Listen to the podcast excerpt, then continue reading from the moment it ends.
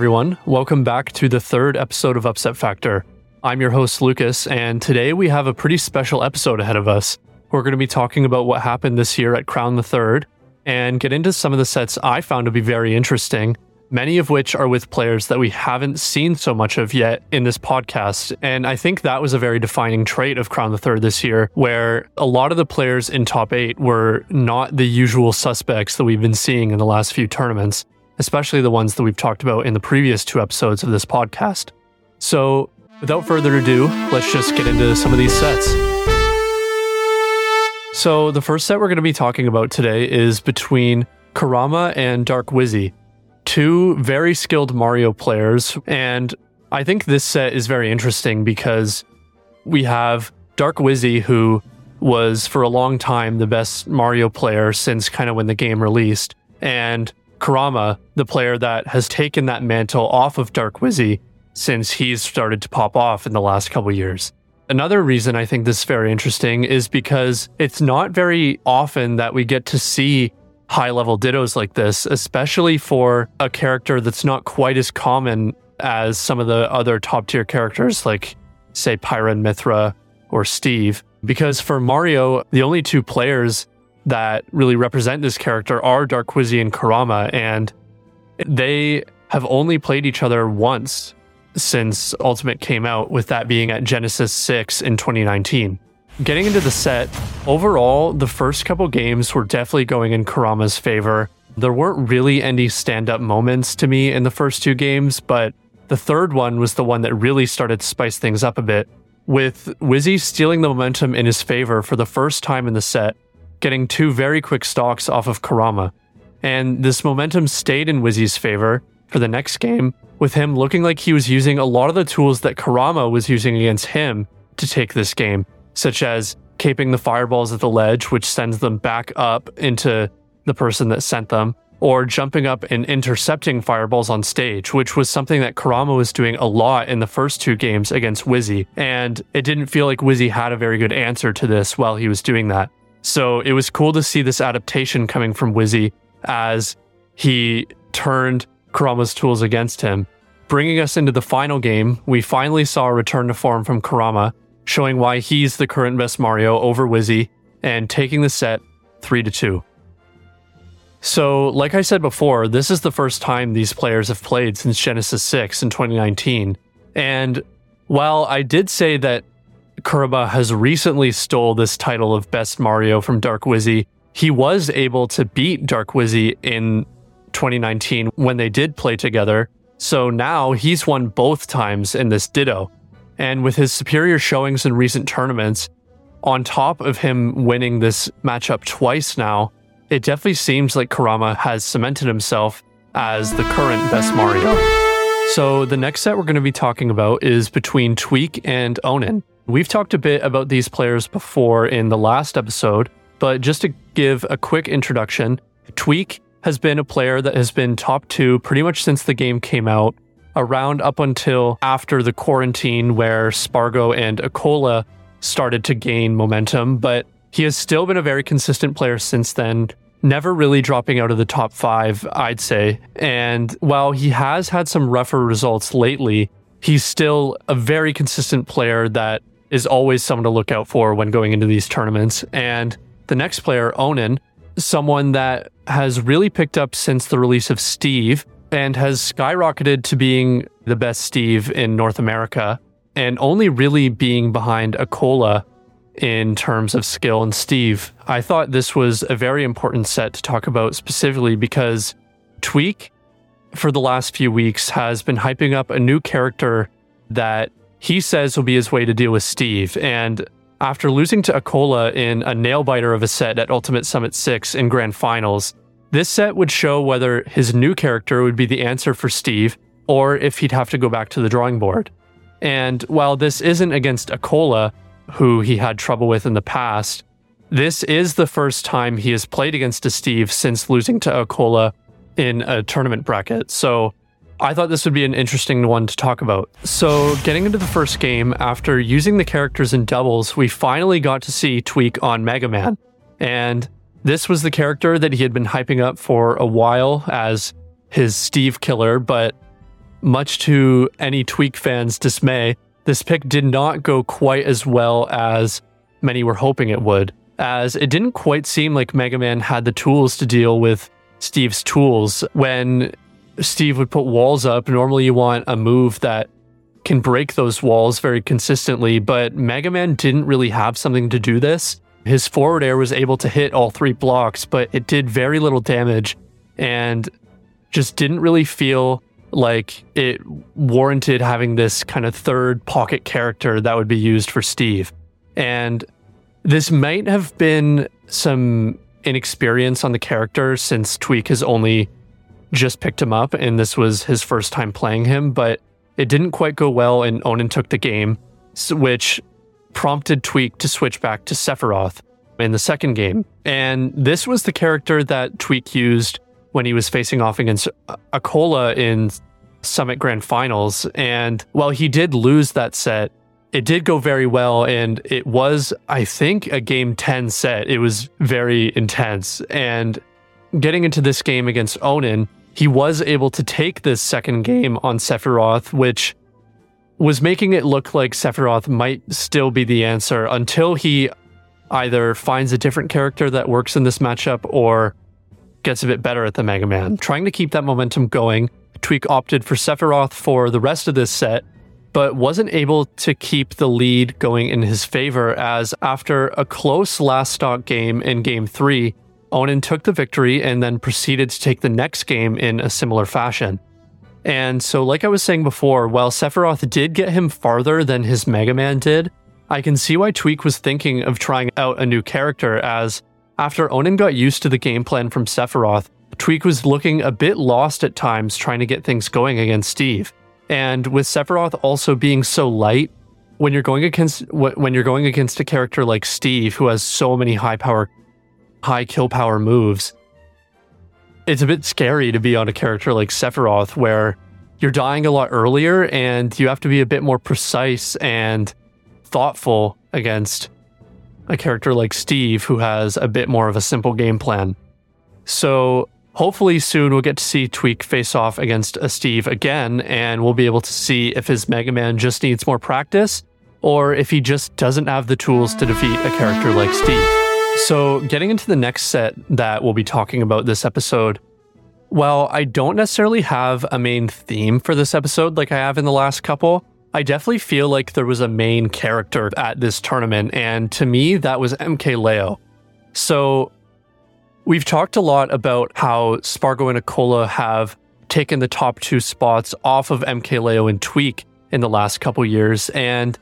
I think this tournament was a big moment for MKLeo to maybe prove that he still got it compared to those players. And sadly, this didn't quite go as maybe he would have planned. And so, getting into this next set, I'm going to be talking about the set between MKLeo and Zomba. We've talked so much about MKLeo, I almost feel like I don't need to introduce him, but I'll talk a bit about him first. Obviously, the best player for a very long time, main Joker for a very long time, but since quarantine has switched his character up a lot. He played Corrin for a little bit. Byleth was his main for a very long time during and after the quarantine, and lately has been really going heavy towards Pyra and Mythra. But he has said a few times now that he is going to stop focusing so much on Pyra and Mythra and really give Byleth and Joker more of a go going forward in the next few tournaments. And so that was what we saw a lot of in this tournament coming from MKLeo. And to give Zomba a little introduction, since we haven't really talked about him so far on this podcast, Zomba is a Rob player that I think is generally considered to be the best on Rob. Usually, I would say it would either be Zomba or MK Big Boss, who people would consider to be the best Rob. But I think Zomba has taken that mantle pretty firmly lately. And so I think this was a very exciting set because these two players have had a bit of a beef going on lately on Twitter. And this resulted in them having a first to 10 at the Salt Box, an event put on by Hungrybox, which was a series of money matches between players that either just had a rivalry going or some sort of beef. And Zomba and MKLeo at this did a first to 10, with MKLeo coming out on top in that match. However, it was very close, with both players winning games back and forth, bringing the score to 7 to 7 before MKLeo was finally able to break away and take the first to 10 with a final score of 10 to 7. And after this prompted a bit of an exchange on Twitter between the two players, which resulted in MKLeo tweeting at Zomba saying, while he played well, he would never beat him in an offline match, and Zomba firing back with some tweets of his own. So, getting into the set, we started off with MKLeo having all of the momentum, and after already winning in the salt box against Zomba, it seemed like he maybe had him figured out as he was seen laughing in the player cam after the first game and winning both the first and second games with a two stock victory. And so, obviously, even though it was online, playing so many games and winning that first to 10 would definitely make you pretty confident when you're going against that player so soon after in a set like this. But Zomba didn't want to let himself come down too early, and he finally showed some signs of life in the third game possibly not wanting to make a bit of a fool of himself after setting his tag as Mickey Leo to make fun of MKLeo for the second time in a row now, as he was able to come back strong, taking the third game with a two stock victory of his own. The fourth game was what I thought was the standout game of this set by far, and while Zomba did win the third game pretty handedly, this was the one that really felt like the turning point of the set, with Zomba taking two very early stocks with Rob's side B off of stage and then in a very intense last stock situation with multiple close calls on both players' ends, Zomba was able to take the game to bring the set to a game five, shutting down any talk of the fabled game four Leo that many people reference in sets with Leo. And I think this was really cool because normally in sets where MKLeo is involved, what you'll see a lot of the time is he might lose the first two games, but then he really turns around in the last games of the set and there is a stat that has become popular where every time this happens, he almost always wins the set, where he'll go down two games and then reverse 3 0. And so now Zomba was looking like he might do the exact same thing that Leo usually does to other people, having this crazy few games of his own. Going into the fifth game, we saw Leo really looking like he had lost his steam after that brutal fourth game, with him not being able to mount another comeback against Zomba, letting him take the game with a two stock victory and the set 3 2, giving Zomba the victory. Even though MKLeo did come out on top in the salt box, which does give him some extra credit in these two players' record against each other, with the win in this set, Zomba now has two wins over MKLeo and only one loss, and with MKLeo having so much practice against MK Big Boss, who, like I mentioned before, is another Rob player that is not too far behind Zomba, it's looking like Zomba might just have the read on MKLeo. And I'm curious to see what will happen in the future as these players continue to face off against each other in the tournaments to come. So,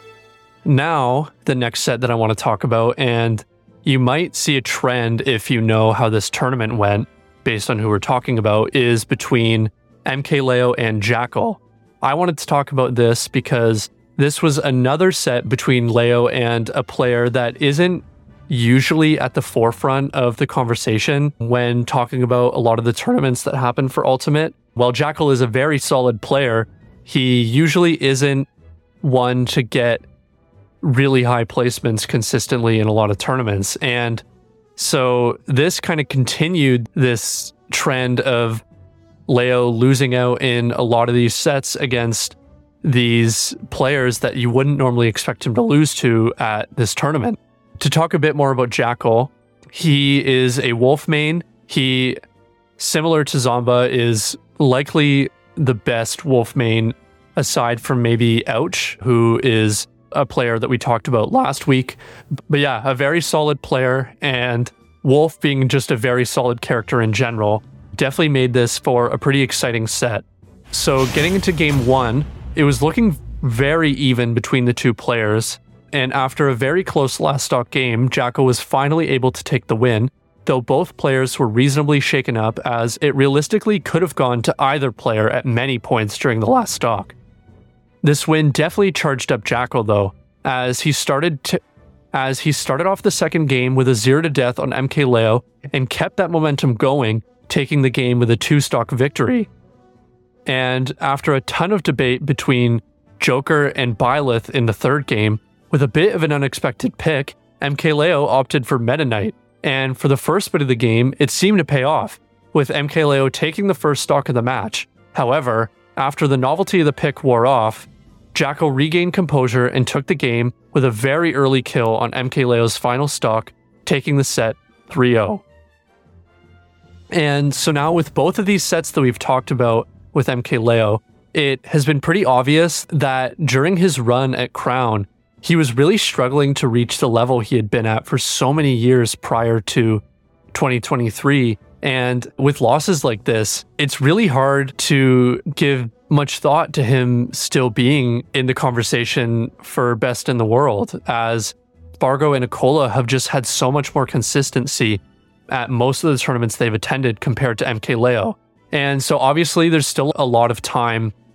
before this year is over. So by the end of the year, who knows? Maybe losing at this tournament like this will reignite some sort of fire in MKLeo and he might make a bit of a comeback as the year progresses. But at least for this season, it's looking like it's going to be pretty much impossible for him to take the top spot once again. Moving on, before we get into the last set I want to talk about, I'm going to take a look at grand finals for this tournament and that trend that I was talking about before of the matches that I just talked about was because both those two players that beat MKLeo were the ones that ended up being in grand finals at this tournament. So, to talk about these two players' history a little bit before we get into the games, these two players have played each other a lot over the years, with them having almost 70 sets against each other in tournament. And while Zomba does have the upper hand over Jakal in these two players head to head, it's still pretty close with Zomba having around 40 wins and Jakal having around 30. And so getting into what happened at Crown the Third, both of these players had a great showing and their spots in grand finals were definitely earned, with both players taking sets off of many of the top seeds at the tournament, with, like I mentioned, both players beating MKLeo, Jakal beating Spargo, and Zomba beating Tweak, who are all three of the players that are usually talked about as being possibly the best in the world. And so while I do think that MKLeo was the main character of this tournament, the reason that I still wanted to talk about grand finals before getting into the last that I want to talk about is because after going so long with pretty much all of the major tournaments having a lot of the same names in top eight and grand finals, it was really cool to see some variety this time around. And it just goes to show that while players like Spargo and Acola are widely regarded as the best, the other top players aren't too far behind. And at any moment, they could come out of the waterworks and pull off an insane run, like we saw this time around at Crown the Third just so you can watch this set and enjoy the grand finals for yourself, I'm not going to talk too much about what happened in the games. I think it was a very exciting set, and I just wanted to talk a bit about it to give both these players props for beating out a lot of the top talent that attended this tournament. So, yeah, definitely check this set out for yourself. But now, getting into the final set and what I think was the main event of this tournament, we're going to talk about the set between MKLeo and Spargo. We've talked so much about these two players, but just to give you a refresher for Spargo, he is the player that I'd say is the best right now, meaning Cloud and Pyron Mythra. And going against MKLeo in the past, he had a tough time, but recently he has been able to beat MKLeo the last couple times they've met in tournament. And I think a lot of people are likely curious to see if this would continue when getting into this set that happened at Crown the Third. So, getting into the actual games of this set, the first two games had Spargo looking like he would continue to show why he's the best player right now over MKLeo, with him seeming like he had Leo's Byleth figured out, taking the first two games with a clear advantage over MKLeo. However, in the next game, after a switch to Joker from MKLeo, it seemed like we were finally going to get a taste of the classic MKLeo we've been missing for so long now, as he showed his mastery of the character with some huge combos on Spargo, taking his first game of the set. And this continued as, while Spargo was able to get MKLeo to his final stock in the fourth game, it was clear that Cloud wasn't going to be the answer against a character like Joker, and MKLeo took the game, bringing the set to game five. And so these two games were a lot closer to what we were used to seeing for the first couple years of Ultimate when talking about MKLeo, as he really just figured everything that Spargo was going to do out and even made the switch back to Joker, who was the character that he always played back in the first couple years of Ultimate. And so getting into the final game, with his Cloud taking a bit of a beating in the previous games, Spargo switched onto Pyra and Mythra, possibly hoping to use their big sword hitboxes to wall out Joker. However, just like the last two games, MKLeo stayed in control and took the game with a two stock victory over Spargo. This set was quite the roller coaster for Leo, as going from the first two games to the last three, it really looked like we were seeing a completely different player on his end. And after so many tournaments where MKLeo seemed reluctant to bring out the Joker, it was very exciting to see it come out in such a huge way in this set. This was also a pretty rough set for Spargo, as while it did seem like he was in control for the first couple games, as soon as Leo switched to Joker, a character that can keep up with both of Spargo's mains much better than Byleth can, it was clear that the gap between the two players is still not quite as big as it might have seemed at the last few tournaments the two have been at, at least when Leo is looking like he did in those last three games on Joker. I'm curious to see if MK Leo will be able to continue looking like he did in those last few games against Spargo going forward into other tournaments, and hopefully doing so well with the Joker in this set will reignite some sort of fire in him to maybe pick up the character more and get back to how he was for so long since the game's release. Okay, so hopefully you enjoyed this episode of Upset Factor. The next episode will be out in another two weeks, like I've mentioned in the last couple episodes, and I'm not quite sure what tournament I'll be talking about for that episode, but there's so many that are happening. I'm sure it'll be just as big of an episode as the last few that we've had so far. So, yeah, hopefully you all have a good week, and we'll see you next time.